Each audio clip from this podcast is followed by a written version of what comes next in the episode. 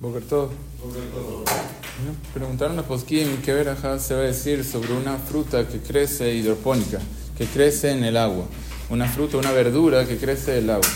Entonces, en verdad, traen los Poskim dicen que esta verajá, esta fruta se dice la verajá de Shakol.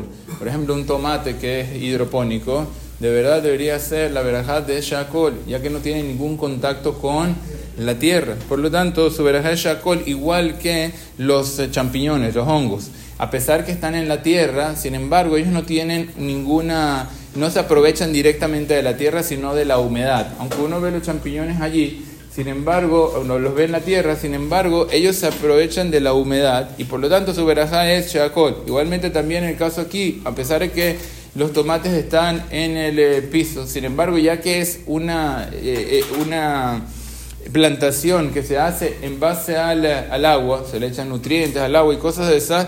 Sin embargo, ya que no hay tierra, entonces la verajá va a ser shakol.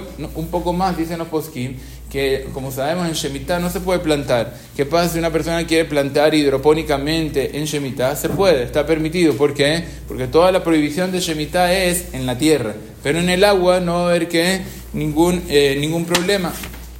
Ahora, con respecto a los frutos que encontramos en el mercado, si una persona tiene dudas sobre el, sobre producto, la regla es col de Parish, mirrua Parish. Todo lo que va de lo que la persona encuentra es va detrás de qué de la mayoría. Ya que vamos detrás de la mayoría, la mayoría de las plantaciones son de tierra, por lo tanto, una persona no tiene por qué sospechar si el producto no normalmente lo encuentra en el mercado, obviamente que es de la tierra y la veraja es eh, dependiendo del fruto, si es de la tierra, Boreperia más, si no es Boreperia et, no tenemos que sospechar por este Sheakol.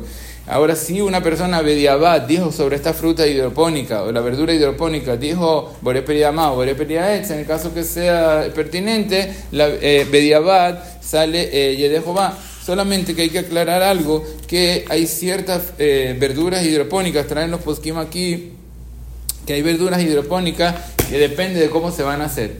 Hay ciertas eh, verduras hidropónicas que se hacen no solamente con agua, se ponen piedras, se ponen a veces un poco de arena. Si ya se va a poner un poco de arena, aunque sea minoría, ya que es parte de arena y es el proceso, como dijimos, normal, eso ya se va a considerar como un matero, como hablamos el día de ayer, y por lo tanto la verajá siempre va a ser la pertinente de si es un árbol es y si no es borepridama.